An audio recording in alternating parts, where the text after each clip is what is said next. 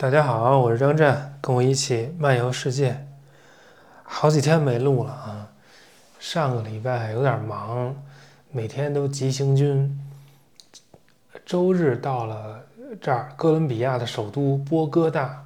这儿北纬四度，但是海拔两千多米，所以特别凉快，每天就十几度。这屋里还一壁炉可以烧，反正这两天在屋里躺平，哪儿也没去，主要都在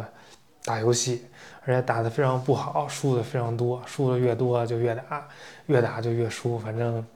浪费了很多时间，但也但也算践行了躺平的这个，也不知道这算不算躺平啊？今天不能再不录了啊，给大家汇报一下我最近一阵的这个行程，还挺多可说的。上次聊到了爬火山，爬完火山我就去了危地马拉城。然后危地马拉城是危地马拉的首都了，当然就是一个非常豪华，也不是豪华，就非常现代、非常干净、非常正常的一个大城市，高楼大厦、大商场。我还去，我还去买了双鞋，然后后来就坐飞机去了那个 Flores，坐弗到了 Flores，在那个小饭馆，不是小饭馆，小旅馆住下，就准备第二天去那个。提卡的遗址，但还不知道怎么去。但是我第二天先上了我的费陀课。那个费陀课是加州时间，加州时间早上八点开始。在我那儿，我那是九点，反正上到十点半。但是，但是上上我就睡着了，起的有点早，前天睡得有点晚。呃，当然非常非常有趣了。但是他第一次讲的是我大概知道的知道的东西，第二次之后。嗯，才讲语言啊什么的，然后就临时找了一个，就找那个酒店前台说我要去，他就给我找了个车，然后有有一帮人十二点钟来，然后呢，然后就就就去了，还有个导游。那提卡遗址算是玛雅六大金刚里面非常非常大的一个，有好多那种大的金字塔，而且在提卡的特点是它那个金字塔非常陡峭，别的金字塔都是。就是有点像埃及的那种、那种、那种感觉，就是比较比较稳重。但是提卡的那个就是非常陡、很尖，而且有一些金字塔可以爬上去，有一些庙它有那个楼梯，可以爬上去之后也是看到了一望无尽的雨林。这个遗迹也是，呃，在雨林里面发现，然后又把那个树都砍光了，给给刨出来的，相当于是，啊，然后。我们最后一个活动挺有意思的，就是他还会爬到一个观景台上面，其实是一个，呃，其实是是一个金字塔，是一个是一个塔庙，就算一个庙吧。那个顶上，在那看日落，但是看日落这没有什么，但是他要求所有人都不能说话。我们到那儿的时候，就是还有一段时间才日落，所以就大家都都那个不说话，待了大概半个多小时，四十分钟。反正一开始，那就是还不太适应，后来慢慢就进入那个状态了，我觉得还挺好的，大家都不说话，反正，嗯，也也不看手机，也没有信号，然后就只能看夕阳、看落日，拍点照片、拍点视频，然后也不能说话，反正非常平和，非常 peaceful，就看那个夕阳慢慢下下降，然后阳光洒在这个玛雅的金字塔上面。然后下回来之后都已经天黑了，很快就天黑，因为那边离离赤道也算比较近了，所以大概七点多就天黑，不存在北方好像夏天九点多才天黑那种情况，天黑的非常早。然后回去的路上就就得打手电了，就得开那个手机那个那个手电筒，然后路上就开始有各种大蛤蟆。然后导游还给我们指看，那路上就是走着走着就路上趴着一大蛤蟆在那待着，不知道为啥。嗯，反正我都录了像，但是玛雅遗址这些视频我都没发出来呢，有点懒，攒了太多了，已已经一个都没发，都不知道咋发，从何发起啊。总之就又回去了，就是八八点多八点半吧，大概就到了，回到了那个 Flores。我就当天前一天就到 Flores，晚上的时候我就想去吃饭嘛，然后就发现那儿有那儿有个那个中国餐馆，叫北京饭店，我这不挺好吗？挺解乡愁，我就去看看。而且那个饭店门口那招牌还是那个零八年奥运会的那个那个标志，就一小人儿往前跑的那种。但是进去一看，它那装潢也挺中国，还有大鱼缸、大灯笼什么的。但是那菜单没有中文，全是西班牙文，然后就奇奇怪怪的那种，什么就是那种这边中美洲理解的那种中餐，还有杂碎什么的。之前也说过嘛。好像就觉得不太行，那就换了一家，换了一家是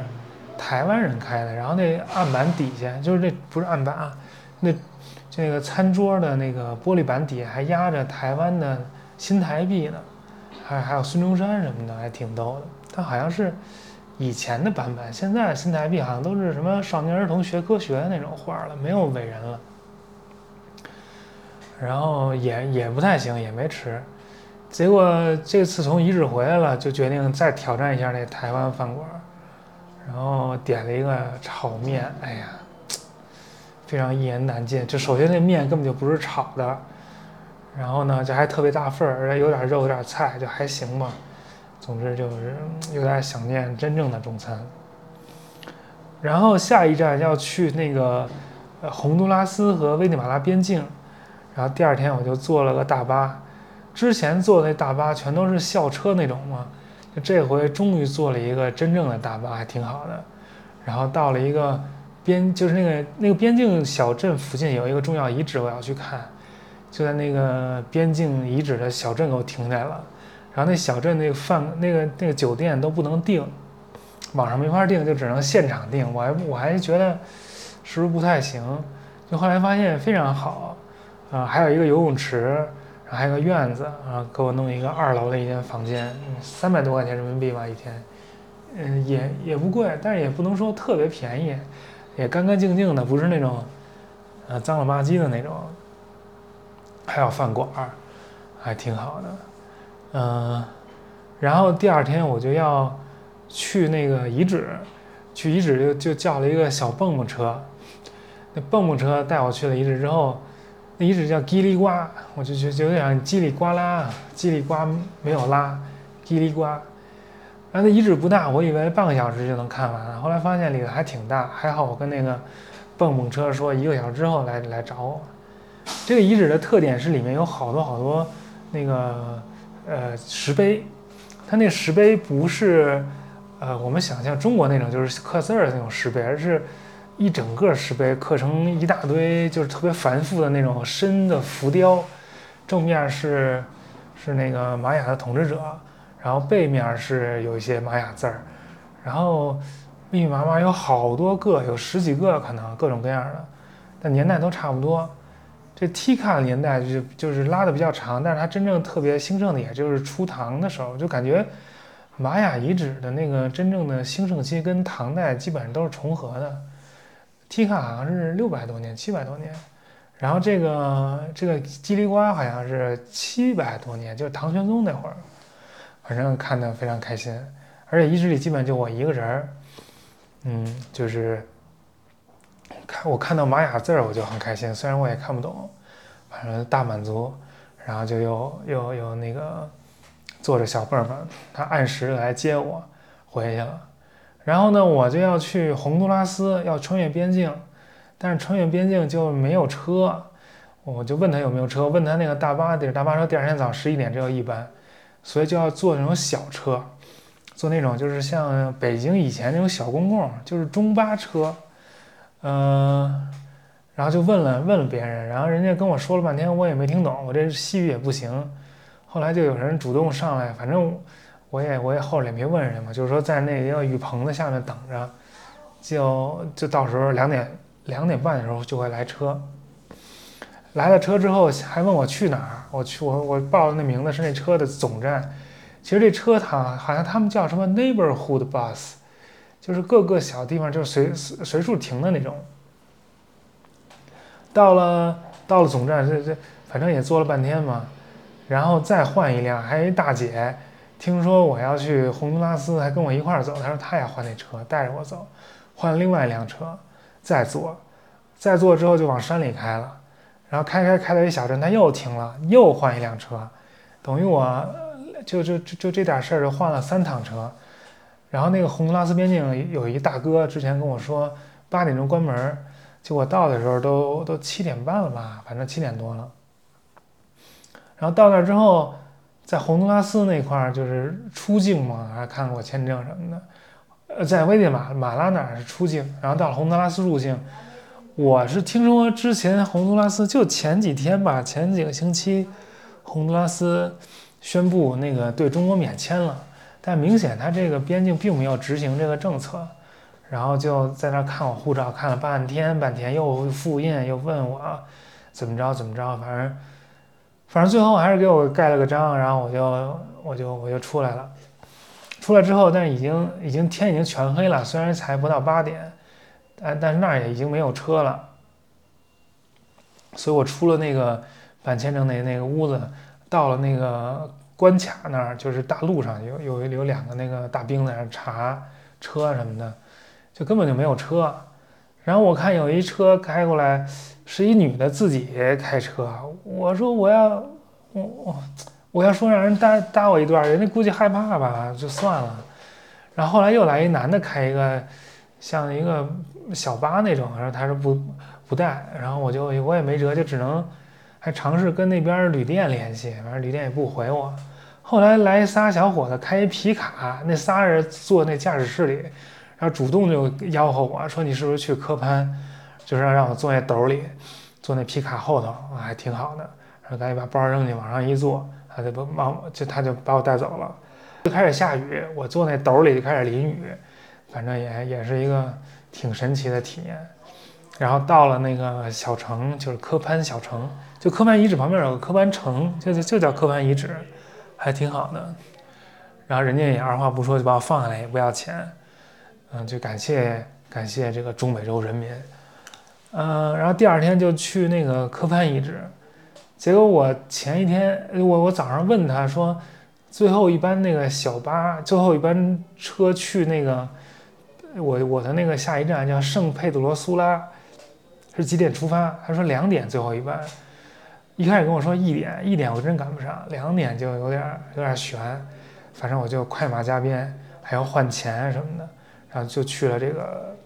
就去了这个科潘遗址。这科潘遗址是这玛雅六大金刚里面我觉得最好的、最漂亮、最大、东西最多、最有意思。它也有这个。好像那个金字塔并不多，也不高，有好多那种石碑，就跟那个叽里呱那差不多，有好多石碑。然后石碑前面还有一个大大乌龟啊，还是什么之类的。然后那石碑背后也有那个字儿。但是这个最有意思的是，它有一个那种主建筑，那主建筑是好几层的，就是以前人家就在那原址建了一个。建立一个塔呀之类的，然后他那后代就在那塔外包着这个塔，又建了一个金字塔。然后呢，那考古学家，然后呢，那考古学家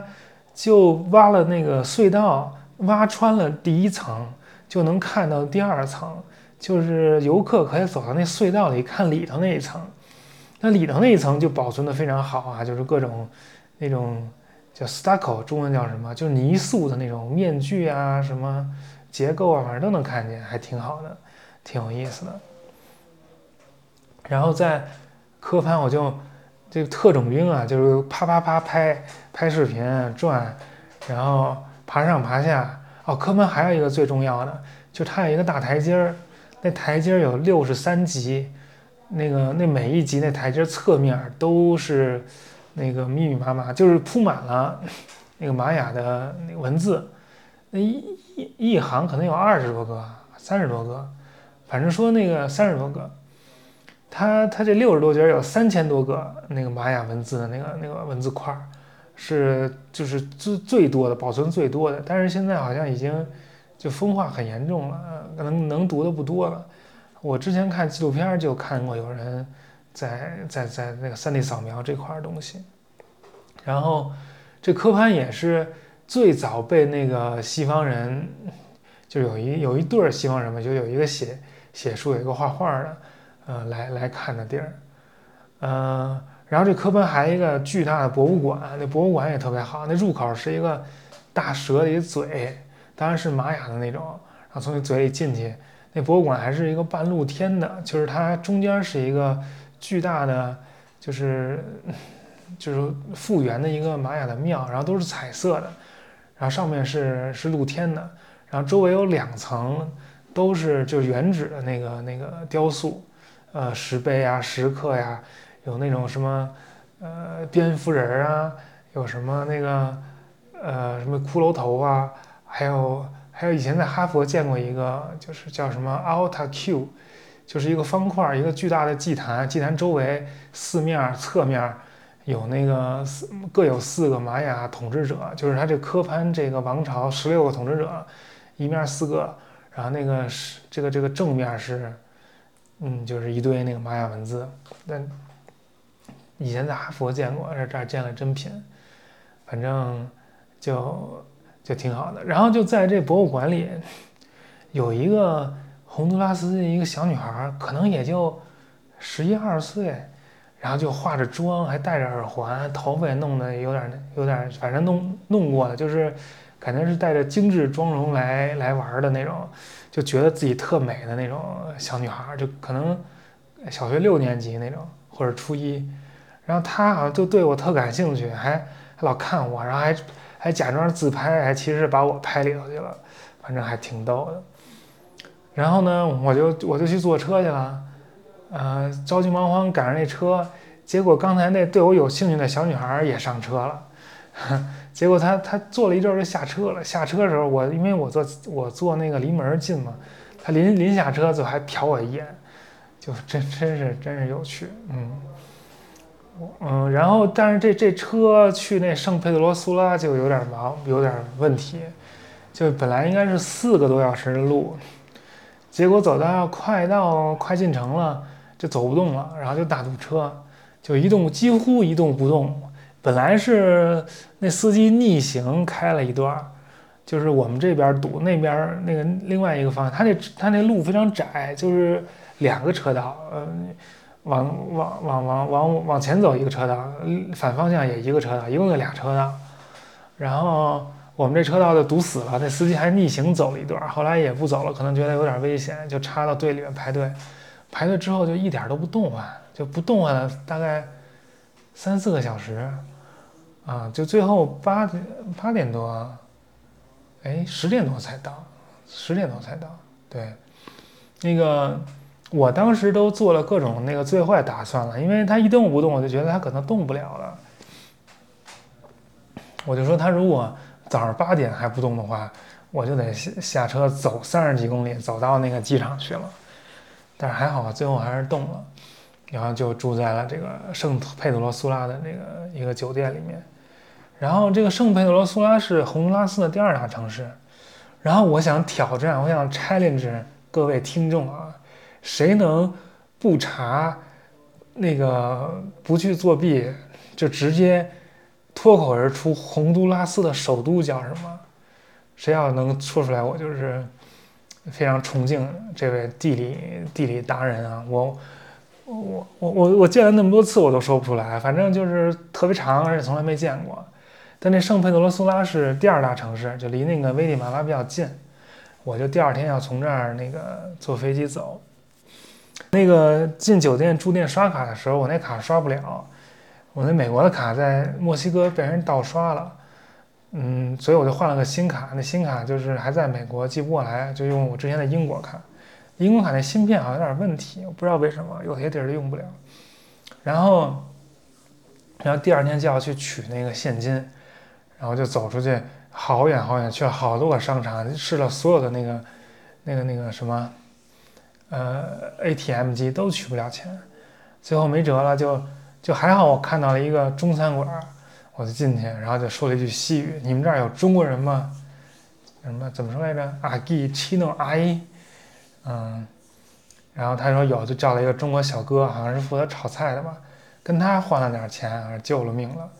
然后把这钱那个交了房费，然后就打车走了。打车还挺容易的，有 Uber。然后在洪都拉斯机场，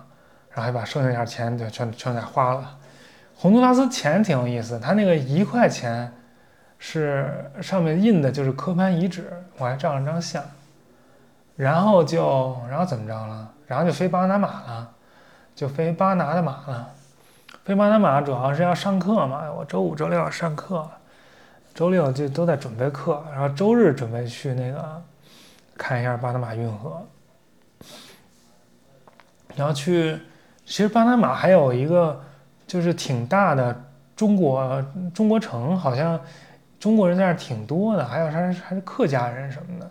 然后我还在去了中国城，我不是之前吃了一个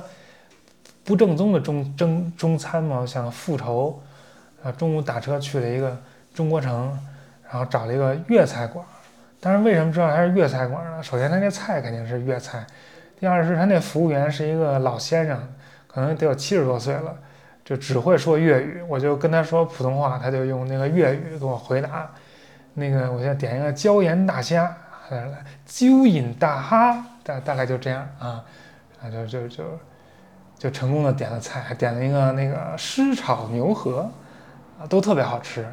然后就全给吃了，然后吃的有点多，我这前几天的那个奔波劳碌减的肥估计又全回来了，然后，然后就就又打车去那个去巴拿马运河嘛，那巴拿马运河其实不是说是一条窄窄的河，它是巴拿马那个那那块陆地特别窄，它就在那两边打通了，然后中间就灌上水，是一大片湖。所以它只有出口入口那块特别窄，是运河。然后到那儿的时候，正好赶上一艘船过那运河。说现在这个船设计的时候都是参考那个巴拿马运河的宽度做做的设计，所以都严丝合缝的能从那个运河的那那那里面过去。然后那运河就看上去特别特别窄，特别特别小。然后我们我们在那儿也看不到那个船闸还什么升啊降啊的，根本没有。然后就。就只是它可能也没有那个升降，因为它也不是一条江啊，它这两边可能就是正常的吧，就只不过有水流而已。然后，然后就是这个船从大西洋那边进到进到进到这边来，哎，我们应该是在太平洋这边对，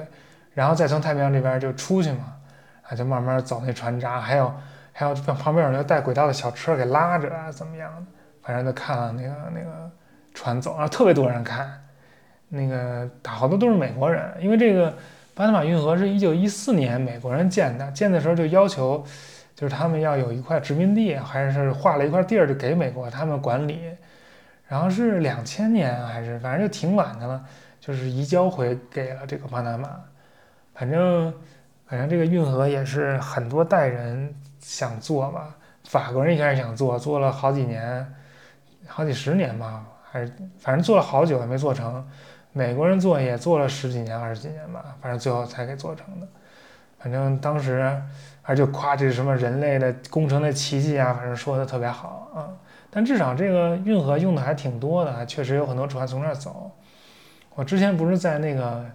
希腊建了一个运河吗？那科林斯那个运河，那运河也挺壮观的，但根本没人用，因为。因为没有必要从那儿走，那希腊有啥可去的呀？就是没没没什么用啊，挺逗的。然后看了运河，就又去机场，就是巴拿马，就是三天就拜拜了，这就飞来了这个哥伦比亚。然后飞来哥伦比亚，还有一个小伙伴在这儿，就是也是播客的听众啊，一个听户。然后他说他正他之前在苏里南，现在在哥伦比亚，然后他正好还在机场，然后我们在机场见了面，然后一块儿。打了个车回到这个 Airbnb，跟他聊两句天，还挺好的。有那个中国小伙伴可以聊两句。过两天跟他吃个饭。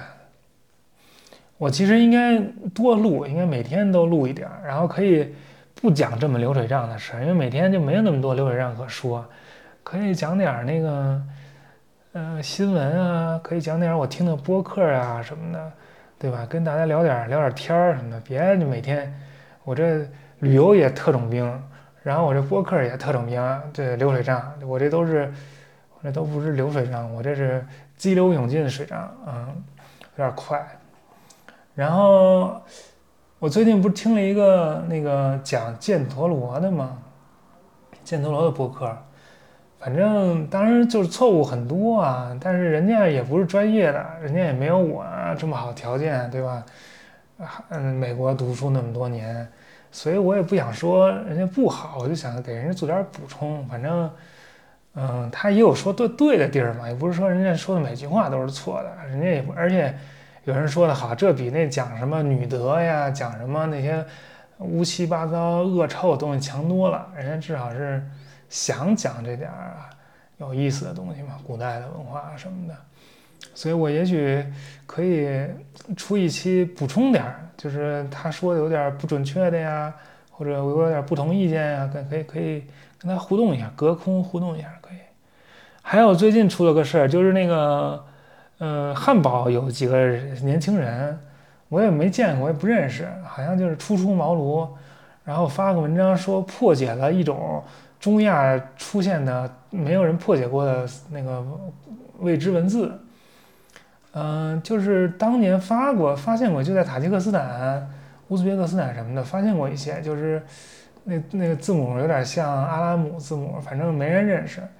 然后最近发现了一个那个多语的，就是跟大夏语对照的那么一个时刻，然后他们就根据这个再把以前的东西拿出来，然后号称是破译了，但是它只是部分破译，它只是提出了一些字符的那个读法。但实际上离真正破译还有很大的距离啊！关键是他们认为这些这个文字是那个贵霜帝国的前身，就那个大肉汁用的。然后呢，他们觉得这个才是真吐火罗语，就吐火罗斯坦嘛，就是这个阿富汗这块，阿富汗塔吉克斯坦这块，阿富汗塔吉克斯坦乌兹别克斯坦，可能不不不算塔吉克斯坦啊，就是那个阿姆河两岸那块儿。嗯，所以他们就给这定名叫什么 a t a l t o k a n 就是又一种吐火罗语。我说，这真是真是够呛！我求求你们了，能不能别叫吐火罗语了？这已经在吐火罗 A 吐火罗 B 就更更够打架了，这儿又来一个，实在是不行。不过他文章我还没看，我可以看一看，讲讲这点事儿，也可以讲讲那个怎么破译古古代未知文字。嗯，其实也没啥神秘的，就是干活。嗯。好吧，那我我我立个 flag，我明天再录一期，好吧，先这么着，明儿见。